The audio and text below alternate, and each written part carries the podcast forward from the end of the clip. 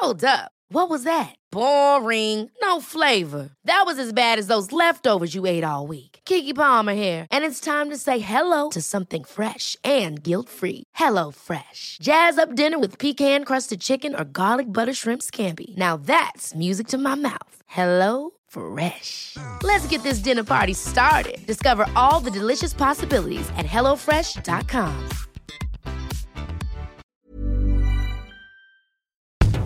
Assalamualaikum warahmatullahi wabarakatuh. Kembali lagi bersama saya Denta. Dan ini adalah podcast Dosis Katalis. Bismillahirrahmanirrahim. Oke okay, Let's talk about Fox O3 Gene. Gen Fox O3 Agak sedikit berbeda dengan yang kemarin. Uh, Kemarin kita ngomongin puasa. Sekarang kita ngomongin sedikit tentang gen ya. Agak mungkin agak berat. Enggak sih, sedikit berat aja bear with me for a moment nanti akan kelihatan kok hubungannya dengan yang puasa kemarin seperti apa. Jadi anyway, saya itu um, senang ngomongin soal genetika, senang ngomongin soal biologi molekuler, tapi agak sedikit terlambat. Karena baru senang mempelajarinya itu justru ketika saya sudah jadi dokter, sudah menghadapi pasien langsung. Jadi waktu dulu pas saya kuliah S1 kan sebenarnya udah belajar ya biologi molekuler dari semester 1 bahkan.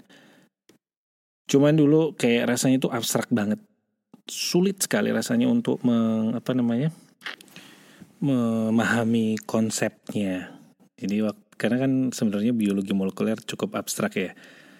Dan menurut saya waktu itu, waktu sebelum menjadi dokter yang namanya, namanya penyakit itu ya kita cuma bicara dua hal. Kalau enggak dalam level organ, maksudnya penyakitnya kayak misalnya uh, gagal ginjal, gagal jantung, ya kan, gagal hati, semuanya levelnya organ ya.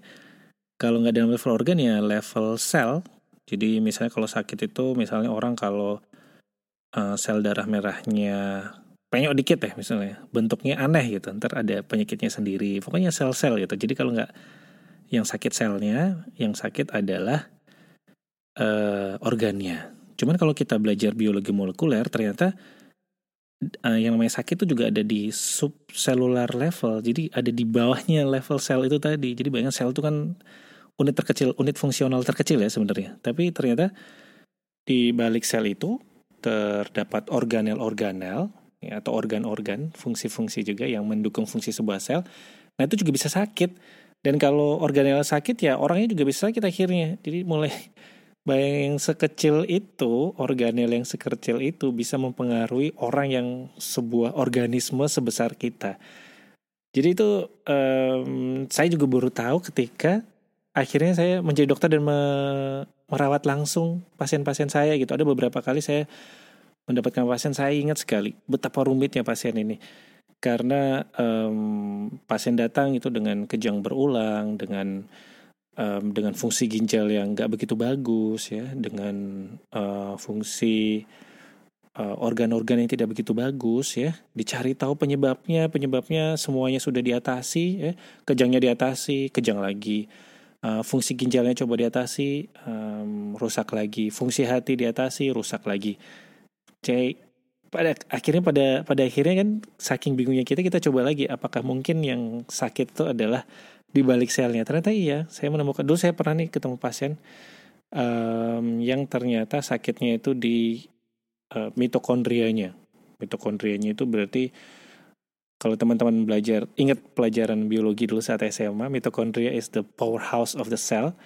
Jadi mitokondria itulah yang memberikan energi pada dasarnya pada sel dan mitokondrinya itu sakit, mitokondrinya rusak ternyata dan akhirnya bayangkan jadi semua sel nggak bisa bekerja dengan baik, makanya sel otaknya nggak bisa bekerja dengan baik, akhirnya kejang.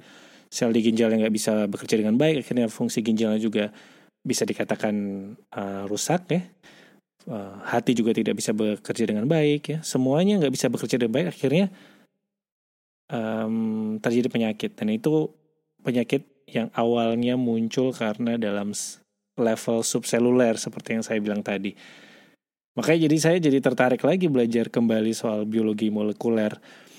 Terutama tentang ketika kita bicara soal um, biologi molekuler kan erat kaitannya dengan ketika kita bicara soal DNA, soal genetik, soal genom, kromosom ya. DNA itu ya menarik sekali karena bukan hanya DNA itu menentukan cara hidup kita seperti apa ya kan?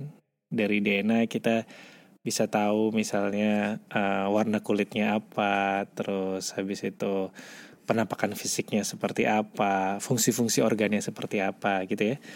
Jadi nggak cuma DNA bisa uh, mempengaruhi cara hidup kita tapi cara hidup kita juga bisa mempengaruhi DNA kita. Jadi kebayang gak sih kita ngapain aja itu ternyata bisa mempengaruhi cara uh, bisa mempengaruhi DNA kita bahkan kita bisa menurunkan DNA tersebut ke anak-anak cucu kita. Jadi really fascinating gitu buat buat saya. Dan dulu kan apa namanya peneliti-peneliti seluruh dunia ini kompakan nih, pengen memetakan genom atau memetakan gen-gen um, yang ada di manusia ya. Jadi biar uh, biar tahu nih gen apa yang bertanggung jawab untuk apa gitu kan. Terus habis itu nanti uh, gen apa yang bikin orang ganteng ya, gen apa yang bikin orang pintar gitu. Jadi uh, pada intinya pokoknya kalau kita sudah petakan nih waktu itu mikirnya, kita jadi tahu gimana caranya meningkatkan kualitas hidup seorang manusia. Kita bikin superhuman bisa gitu ya, karena kita sudah petakan nih semua gennya. Nah, ternyata setelah dipetakan eh, para peneliti bukannya makin jelas tapi malah makin bingung. Pertama misalnya nih, gen manusia itu kan saat dipetakan ya mungkin sekitar 20 ribu sampai 25 ribu gen ya. Yang ada di tubuh kita, di tubuh manusia. Dan itu sebenarnya nggak terlalu banyak. Saya pernah bilang kalau gen manusia itu sama gennya bawang aja. Bawang nih, bawang. Bawang merah gitu ya atau beberapa jenis bawang itu lebih banyak gen yang terdapat di di tubuh bawang itu daripada di tubuh manusia ya. bisa kalau nggak salah dulu bisa lima kali lipat lebih banyak ya. Tapi kok bisa ya di manusia gen yang lebih sedikit dari bawang tapi fungsi kita jauh lebih canggih. Nah itu tuh ada di rahasianya itu ada di regulasi gen sebenarnya. Jadi nggak semua gen itu uh, apa namanya aktif. Jadi ada yang aktif, ada yang non aktif dan itu harmonisasi dari um, ekspresi DNA itu yang membuat kita jadi secanggih ini sebagai seorang makhluk ya. Kalau bicara soal gen di manusia lagi, um, ya tadi sudah saya bilang nggak semuanya aktif. Bahkan dari sekian puluh ribu itu nggak uh, nggak juga semuanya kita ngerti kodenya Ya kan gen itu kan mengkodekan sesuatu ya. DNA mengkodekan protein ya. Dan dari sekian puluh ribu DNA tersebut cuman sekitar satu persen yang kita ketahui yang kita ngerti kodenya. Kita ngerti bahwa oh ini mengkodekan protein ini ya. 99 persennya itu kita nggak tahu sama sekali ini fungsinya apa gitu ini fungsinya untuk yang biasanya kalau teman-teman pernah dengar disebutnya dengan non coding DNA. DNA yang nggak mengkodingkan apa-apa. Jadi kalau misalnya teman-teman mau um, apa namanya? Saya analogikan seperti sebuah apa ya? Um, ensiklopedia. Ensiklopedia di mana ini mungkin sekitar ada uh, puluhan ribu halaman ya. Cuman yang bisa dimengerti itu cuman uh, setiap seribu halaman mungkin cuma satu halaman yang bisa kita ngerti. Sisanya itu cuman apa? cuman uh, tulisan-tulisan abstrak yang nggak kita ngerti sama sekali. Jadi dan kalau kita bicara di level DNA kita juga nggak tahu itu tuh fungsinya kodenya buat protein apa kita nggak tahu. Ya, itu itulah kenapa uh, masih banyak sekali yang mesti kita pelajari de dari uh, genetika ini. Saya sendiri semakin saya belajar soal biologi molekuler, semakin saya belajar soal genetika, semakin saya belajar soal DNA, saya merasa semakin tidak tahu apa-apa. Tahu gitu kan gak usah belajar sekalian gitu. Oke, okay, uh, eh, kita tadi bicara, oh ya, kita kan mau bicara, saya mau bicara soal FOXO3 gene atau gen FOXO3. Ini ini salah satu ya gen yang menarik buat saya. Jadi dulu itu ceritanya gini, ceritanya kan ilmuwan itu kan selalu eh pokoknya pada dasarnya ilmuwan itu selalu mencari cara gimana biar uh, kualitas hidup manusia itu semakin meningkat gitu ya. Nah, ilmuwan itu juga akhirnya para saintis itu mencari mencari tahu apa sih sebenarnya rahasia dari hidup panjang, hidup yang berkualitas, hidup yang lama gitu, hidup yang sehat. Nah, um, dulu pernah ada eksperimen di mana um, para peneliti mengamati um, dua jenis cacing. Ada saya lupa ya cacing apa ya? Ada pokoknya lupa saya. Jadi um, lifespan-nya atau umurnya kan pendek sekitar 14 hari. Nah, jadi um, mereka cari cacing-cacing um, yang ketika umur 14 hari umur mungkin umur 14 hari di mereka itu sama kayak kita kalau mungkin umur 80 90 tahun gitu ya. Sudah mau mulai uh, habis umurnya. Dan ketika mereka cari tuh yang umur 14 hari mana yang um, letoy ya mana yang diem-diem aja kan kalau cacing kan banyak geraknya. Mana yang letoy dan mana yang uh, banyak bergeraknya gitu.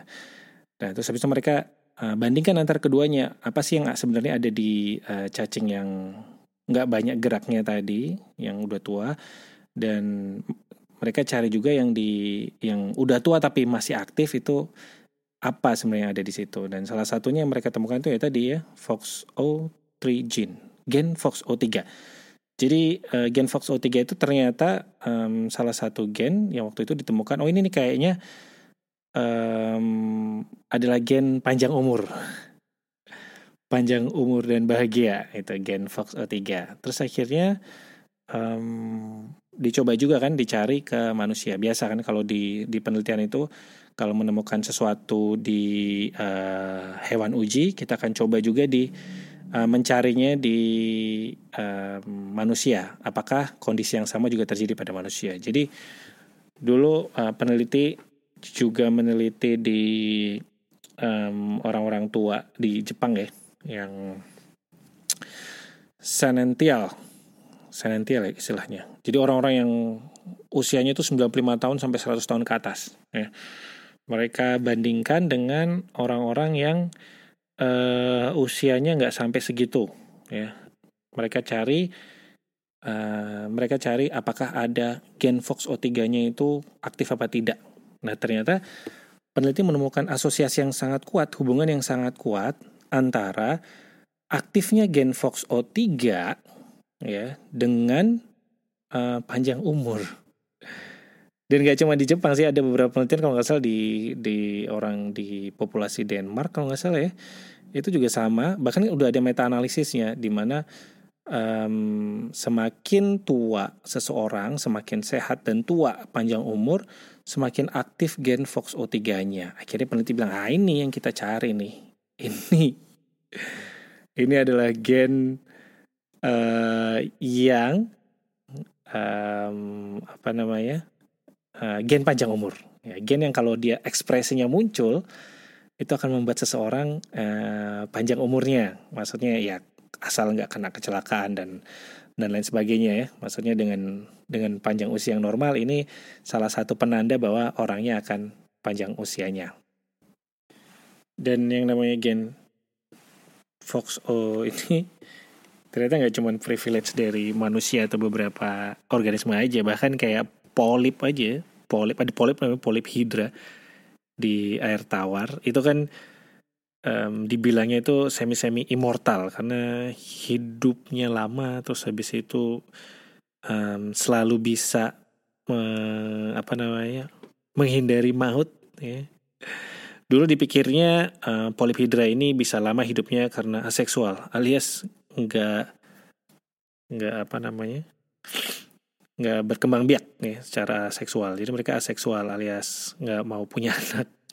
Lagi ngetren ya akhir-akhir ini nggak pengen punya anak Uh, tapi ternyata bukan karena aseksualnya dia jadi panjang umurnya, jadi bukan karena nggak punya anak jadi panjang umur. Ternyata, ternyata uh, panjang umur itu di hidra itu karena uh, kemampuan hidranya itu untuk selalu memperbarui stem cell mereka, selalu memperbarui sel punca. Sel punca itu berarti sel yang belum jadi apa-apa, sel awal mula ya, yang nanti akan memiliki kemampuan untuk menjadi berubah menjadi sel-sel lainnya. Jadi kalau misalnya dia pada dasarnya kalau sel punca atau stem cell ini terus-terusan dibentuk ya sel-sel yang sudah tua rusak ya hilang semuanya hilang semua. Jadi semakin sering beregenerasi ya semakin muda, semakin awet muda sebuah organisme ya kalau misalnya sel puncanya terus-terusan ada.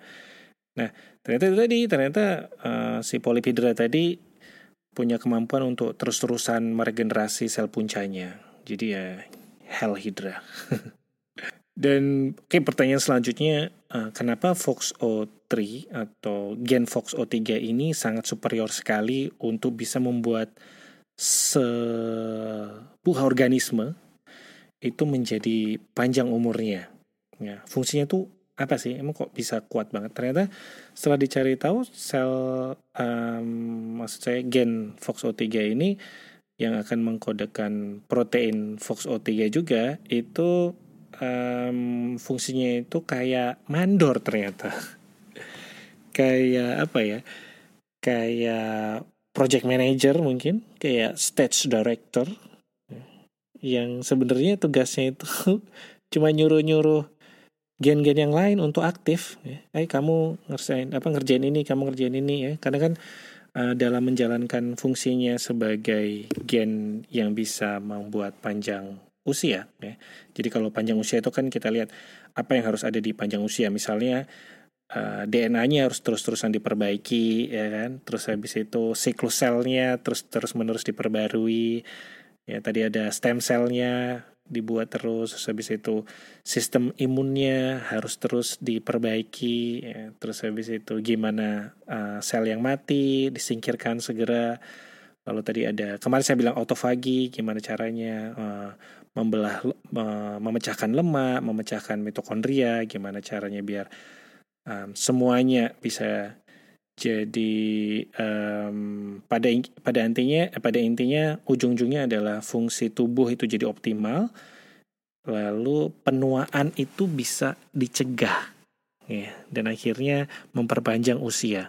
Jadi, nah tadi itu yang semua yang melakukan tadi itu bukan si FOXO3 sebenarnya. FOXO3 itu tugasnya ketika dia aktif, dia akan jadi mandor, eh kamu tolong aktif ya bikin uh, perbaiki DNA-nya, DNA-nya tadi udah rusak nih ya. Terus habis itu eh kamu yang tugasnya detox, ayo aktif. Kita bikin detox nih ya. Kamu tugasnya untuk uh, apa namanya? membunuh sel-sel yang sudah nggak berguna, ayo ya, aktif ya semuanya, imun sistem aktif ya. Ini yang tugasnya si FOXO3 ini dan ketika dia aktif, jadi Um, jadi begitu Fox O3 ini aktif, ya langsung tadi dia menjalankan tugasnya. Yang pertama tadi uh, gimana caranya biar homeostasis atau harmonisasi keseimbangan dari insulin dan glukosa biar seimbang, biar insulinnya jangan macam-macam. Ya, saya sudah sering bilang begitu insulinnya naik semuanya akan jadi itulah awal kekacauan bermula. Nah, si Fox O3 ini dia mencegah biar insulinnya tetap Uh, mencegah maksudnya insulinnya terlalu tinggi, mencegah biar insulinnya berada di posisi yang optimal sehingga akhirnya ujung-ujungnya uh, diabetes tipe 2 karena insulin resisten tidak terjadi. Lalu uh, dia juga yang akan uh, masalah apa ya? imunitas ya, masalah sel sistem imun dan inflamasi. Nah, ini um, dia akan meregulasi sistem imun. Di mana kalau misalnya kita kan sebenarnya semakin tua, semakin tua kita sebagai manusia, sistem imun pun akan semakin uh, menurun ya. Wajar ya menurun semakin tua. Lalu habis itu nanti akan meningkatkan uh, resiko terjadinya infeksi. Sama seperti covid kemarin ya orang-orang kalau misalnya udah tua itu termasuk salah satu komorbid sehingga uh, mortalitasnya lebih tinggi. Jadi kalau misalnya sudah semakin tua sistem imunnya semakin payah akhirnya lebih gampang uh, sakit lebih gampang uh, apa namanya uh, outcome-nya buruk kalau sampai sakit infeksi ya bisa sampai meninggal karena infeksi. Nah kalau misalnya FOXO3 ini aktif ya dia akan uh, apa namanya menstimulasi menstimulasi kembali sel-sel uh, imun kita untuk regenerasi, untuk selalu muncul lagi, selalu muncul lagi ya. Dan sel-sel uh, imun yang sudah payah, sudah letoy, di kick langsung, dimatikan aja. Jadi um, dan biasanya kan ada sel-sel imun yang masih hidup tapi uh, suka merusuh itu yang sel-sel inflamasi, ya itu juga di, dihambat. Jadi begitu Uh, kalau misalnya FOXO3 ini aktif, uh, sistem imunnya dan sistem, uh, dan proses inflamasinya berjalan dengan optimal.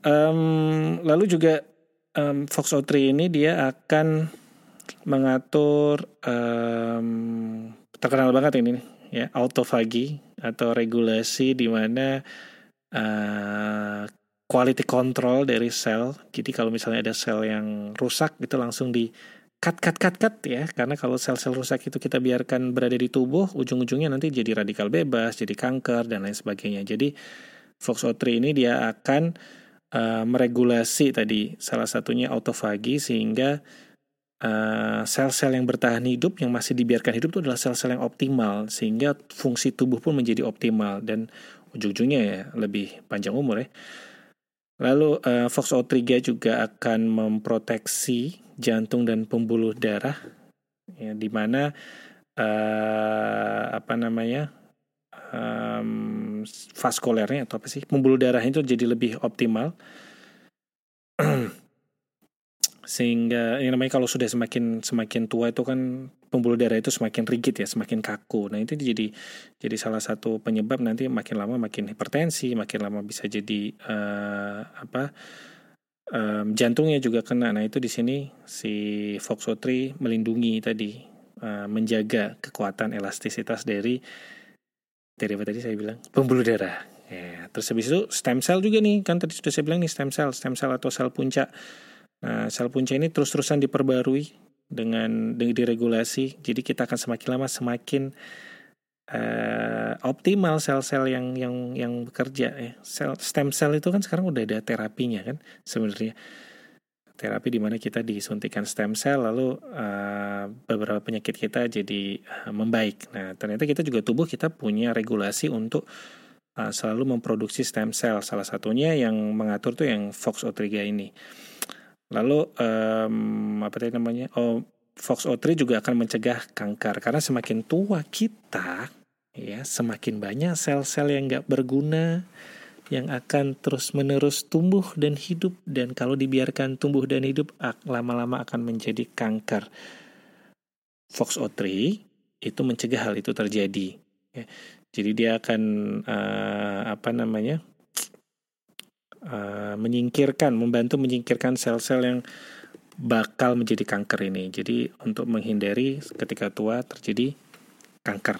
Nah, itu semua tadi ya, mencegah diabetes melitus, mencegah kanker, lalu uh, apa namanya, mencegah penyakit kardiovaskuler, mencegah juga dari penyakit degeneratif, penyakit uh, neurologi atau penyakit saraf juga bisa itu akan ujung-ujungnya akan mengakibatkan penuaan yang lebih sehat atau uh, penuaan dini dia me mencegah dan akhirnya me memanjangkan umur, memanjangkan usia yang dengan optimal gitu. Kita pengen usia kita panjang dan bermanfaat, tetap berkah gitu. Dan kita kita tentunya kalau um, biar usia kita berkah ya kita harus sehat ya, nggak Nah, bagaimana caranya kita walaupun kita usia um, 80, 85 tahun, 90 tahun itu kita tetap masih bisa seenggaknya uh, masih bisa cukup tajam ya, cukup sharp. Nah, itu bisa nih dari FOXO3 nih. Nah, terus kan pertanyaannya, ini orang-orang seperti apa yang punya gen ini? Apakah cuma orang Jepang aja? Ataukah cuma orang Denmark aja tadi? Atau cuma orang di negara-negara maju aja? Atau cuma orang di negara-negara tertentu? Wakanda? Jadi sebenarnya FOXO3 gene ini atau gen ini itu ada di semua manusia. Cuman masalahnya gennya aktif atau tidak.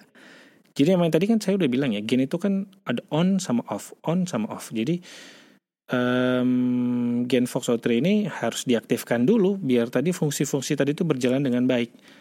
Anti aging tadi berjalan dengan baik ya. Dan um, ada ada penelitian sebenarnya salah satunya untuk bisa uh, mengaktifkan mengaktifkan uh, FOXO3 gene. Salah satunya yang ditemukan adalah dengan konsumsi teh hijau. Jadi teh hijau itu ini ada nih penelitiannya. Dia begitu diberikan teh hijau selama uh, eh, 5 minggu eh 25 mg uh, per hari itu ternyata meningkatkan meningkatkan uh, ekspresi dari FOXO3, FOXO3, sirtuin, ya, glutathione dan lain sebagainya. Yang kan um, semuanya biar anti aging. Makanya kan um, apa namanya? Teh hijau itu terkenal sekali kan untuk biar bisa anti aging. Nah, selain teh hijau apa lagi? Ternyata selain teh hijau, yang salah satu yang paling efektif. Nah, ini yang bisa mengaktifkan FOXO3 adalah puasa ya harusnya teman-teman udah nggak kaget lagi nih saya bilang puasa karena ya jadi salah satu mekanisme puasa bisa menyebabkan kita uh, ada fungsi anti agingnya ya itu adalah dari mengaktifkan FOXO3 ini jadi kan teman-teman udah uh, udah tahu ya kalau misalnya puasa ketika mencapai waktu tertentu itu akan aktif yang namanya autofagi atau proses di mana kita memakan sel sendiri. Nah, ketika proses autofagi itu ber, uh, mulai muncul, nah itu juga nih ekspresi dari uh, FOXO3 ini juga mulai muncul. Jadi di sinilah rahasianya kenapa kalau misalnya uh, orang yang rajin berpuasa ya setelah puasa uh, 0 kalori intake kira-kira mungkin sekitar sudah di atas 18 jam ya. 18 eh, jam sampai 24 jam apalagi um, 18 sampai 24 jam apalagi semakin semakin lama nol kalori intake-nya uh, mungkin kira-kira sampai 24 48 jam itu uh, ekspresi dari FOXO3 tadi itu akan semakin um, semakin kuat ya. Dari sini nih mulai tadi ya uh, regulasi atau apa namanya harmonisasi insulin dengan glukosa tadi. Mulai bisa. Terus untuk mencegah diabetes ya. Lalu memati-matikan. Mati-matikan itu apa sih? Membunuh sel-sel kanker. Nah dari sini juga ya. Salah satu fungsinya. Lalu memperkuat sel imun juga dari sini ya. Memper menjaga biar sistem kardiovaskuler optimal juga dari sini. Jadi um, itu tadi caranya untuk untuk bisa aktif gennya gennya ini. Karena kita pengen dong ya uh, apa namanya gen ini aktif terus ya. Salah satunya dengan puasa. Sama tipsnya seperti yang kemarin kita kalau misalnya mau puasa um, kalau kalau kita misalnya nggak kuat nih puasa tiap hari ya uh, puasa seminggu dua kali ya udah cukup. Ya senin kemis atau puasa uh, puasa Daud sehari puasa sehari enggak juga bisa. Atau misalnya uh, lebih cocok dengan tipikal intermittent fasting yang tiap hari yang yang 18 6 atau 18 jam puasa 6 jam di antaranya makan atau 24 20 jam puasa 4 jam adalah waktu makan. Terserah yang mana tapi itu jadi salah satu um, apa namanya kunci untuk membuka aktivasi gen FOXO3. Jadi uh, daripada mahal-mahal ya uh, nyuntikin stem cell, mahal-mahal nyuntikin growth hormone biar biar uh, awet muda, mending tinggal puasa aja. Itu aja kali ini kayaknya udah cukup berat topiknya. Next time kita akan bicara soal tantangan apa yang kita hadapi saat puasa dan bagaimana menyikapinya agar puasanya lancar. See you next time. Wassalam. Mom deserves the best, and there's no better place to shop for Mother's Day than Whole Foods Market. They're your destination for unbeatable savings, from premium gifts to show-stopping flowers and irresistible desserts. Start by saving 33% with Prime on all body care and candles. Then get a 15-stem bunch of tulips for just $9.99 each with Prime. Round out Mom's menu with festive rosé, irresistible berry chantilly cake, and more special treats. Come celebrate Mother's Day at Whole Foods Market.